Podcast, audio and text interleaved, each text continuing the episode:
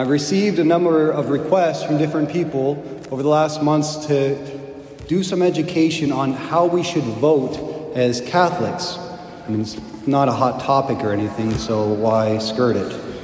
I've, I've been hesitant to because, to be honest, as a priest, I don't prefer talking about politics. My job is the salvation of souls in eternal realities, not the promulgation of individual presidents. But we have to admit that the way that we look at politics does reflect the state of our souls and how we see the world. And as much as the thought of forcing you to vote one way does tickle my tyrannical fancies, I'm not going to try to do that. It's not a power given to me. We're all free. What I am called to do is help you to inform your conscience according to God's commandments, according to our Catholic faith so that you are free to go and respond accordingly in light of that. So I want to focus on, especially though, is the danger of group identities. You know, my favorite stories are all about people who change. You know, not so much stories about good people versus bad people, because that's not really life. Life is the good and the bad within my own heart at war with one another.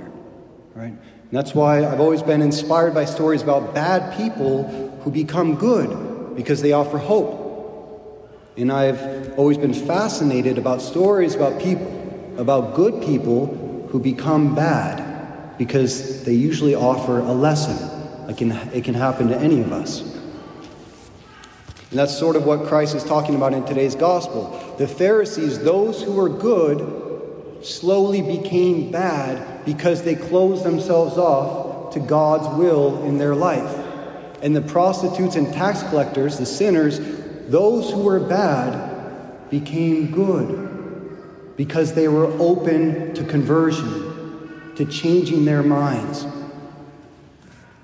And one of my favorite stories about a bad man who became good is the story of Alexander Solzhenitsyn. He was a communist in the 20th century. At a young age, he was seduced by the Marxist ideology, but was later betrayed by his own party and sent into exile in the Siberian gulags. And as he was wasting away in prison out there for years, he began to ponder a very important question in his life How did I get here? And as he examined his life, he came to the realization that it was mainly for one principal reason. He sacrificed his conscience. He thought about all the times he knew that something was wrong in his party, but he went along with it anyway because he handed over his conscience to a political entity and thereby stripped himself of his individual responsibility to respond to truth and error, to right and wrong within his own heart. He wrote in his memoirs It was granted me to carry away from my prison years on my bent back, which nearly broke beneath its load, this essential experience how a human being becomes evil and how a human being becomes good. In my most evil moments, I was convinced that I was doing good and I was well supplied with systematic argumentation. And it was only when I lay there on rotting prison straw that I sensed within myself the first stirrings of good. Gradually, it was disclosed to me that the line separating good and evil passes not through states, nor between classes nor between political parties, but right through every human heart and through all human hearts. The line shifts inside us, it oscillates over the years, and even within hearts that are overwhelmed by evil, one small bridgehead of good is retained. And even in the best of all hearts, there remains still a small corner of evil. That was his realization. The line separating good and evil, is not between countries or classes or states or sexes or political parties. It's drawn down every one of our hearts. That's why he concluded this was the error of Marxism in his time because they wanted to say all the bad people were one party and we just need to destroy them and then we can have our utopia in our country that we want so bad. And he said, if only we're all so simple, if only there were evil people somewhere insidiously committing evil deeds, and it were necessary only to separate them from the rest of us and destroy them but the line separating good and evil passes through every heart. And who would destroy a piece of his own heart? That's the great temptation in life. Divide humanity into good parties and bad parties so we can place ourselves on the good side and then fight to eradicate the other side, which is obviously bad. It's a subtle way of escaping personal responsibility to individual conscience. That's why there's only two types of people, and they are not Republicans and Democrats. They are those who are open to God's commandments, and there are those who have closed themselves off to His will. And the only two absolute party affiliations humans will justly be categorized into will only come at the end times when Christ Himself separates the sheep from the goats, the wheat from the chaff, those who are saved and those who are forever damned. And any demarcation of good and evil according to group identities before that day is arbitrary and insufficient. That's why the only line we must be concerned about in our life is the line that is going through my heart separating good and evil, because that's the line I'm going to be judged upon when I die. No one will get to heaven based on their political affiliations. I know faithful, good Catholics who are naturally more drawn for the past 50 years to the Democratic Party. And I know Republicans who, in their personal lives, are living lives very immorally against God's commandments.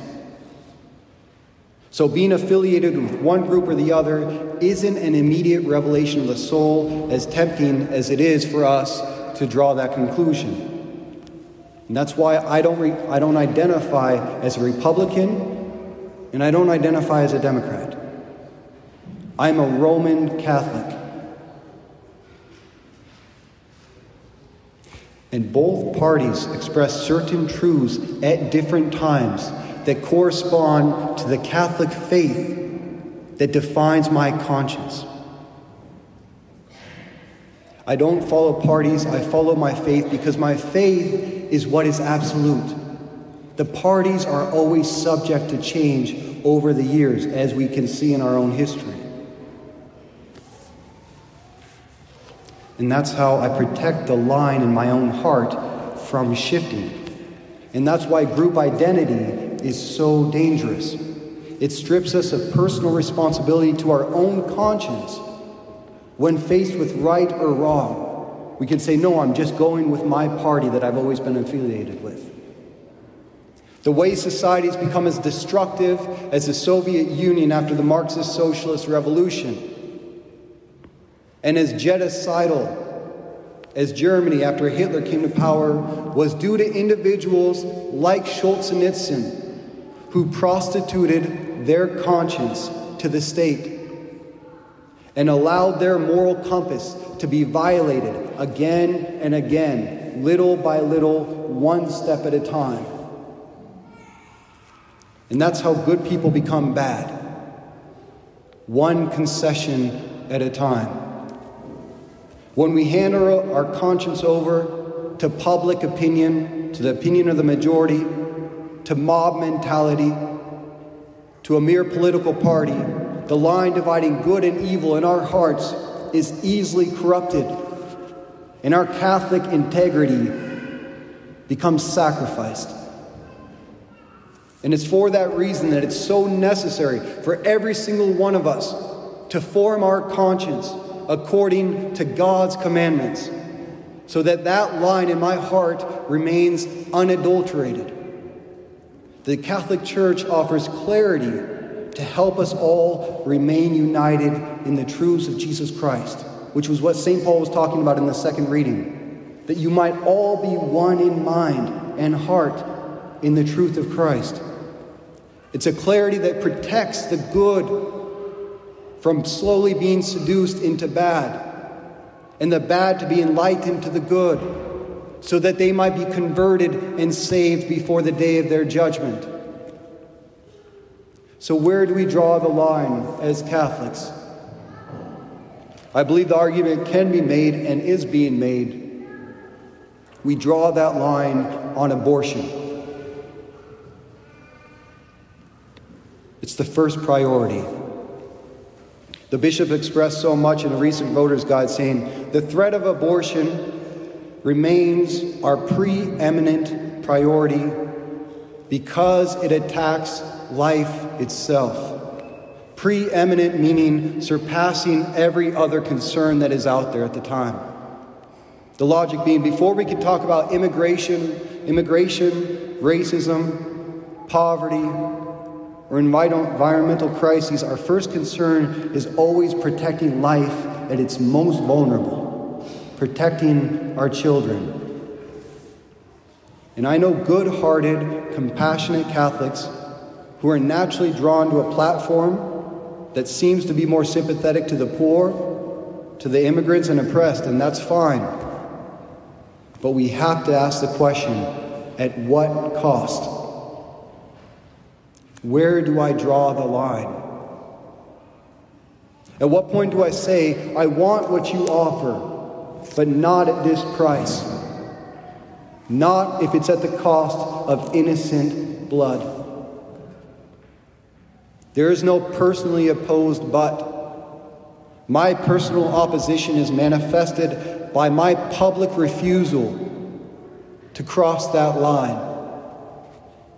And if I'm willing to cross that line in my heart, question is, what other lines am I willing to cross that contradict God's law in order to adhere to a specific party? What about enforcing family planning and contraceptives through our hospitals? Or the, the promotion of same sex unions? Or euthanasia? Am I willing to concede these lines too? Because that's what my party says. Then the question really becomes for all of us who's informing my conscience? Is it my faith? Or is it my political party? Is it God's commandments? Or is it my identity group? And that's the point. If we forfeit our conscience to a political party, we risk forfeiting our souls one concession at a time. And wide and spacious is the road that leads to damnation, and many are they that are on it. Being on the side of the majority vote will not save us when we stand before God on the day of our judgment. Solzhenitsyn sacrificed his conscience on the altar of socialism. And how many Germans sacrificed their conscience on the altar to a totalitarian dictator? Our souls are not safe on the left or on the right if they are not grounded upon the altar of God's immutable truths as Catholics. And if God gives us free will, we are all responsible for what we do, what we fail to do. No one escapes individual responsibility. May we take the, to heart the hard earned lesson of Alexander Solzhenitsyn. The line separating good and evil passes not through states, nor between classes, nor between political parties, but right through every human heart and through all human hearts. One political party will not save our nation, the other will not destroy it. We, as individuals, as Catholics, have the power to save ourselves, and we have the power to destroy ourselves.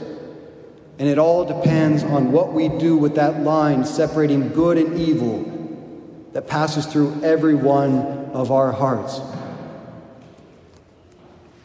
Let us beware. The line shifts. Inside us, it oscillates with the years. The good can become bad, and the bad can always become good. Religious leaders can become whitewashed tombs filled with dead men's bones. And prostitutes and tax collectors can storm heaven if they're open to God's will, if they're open to conversion, if they're willing to change their minds. It all depends on how I respond to the immutable truths of God's commandments as they are revealed to my individual heart.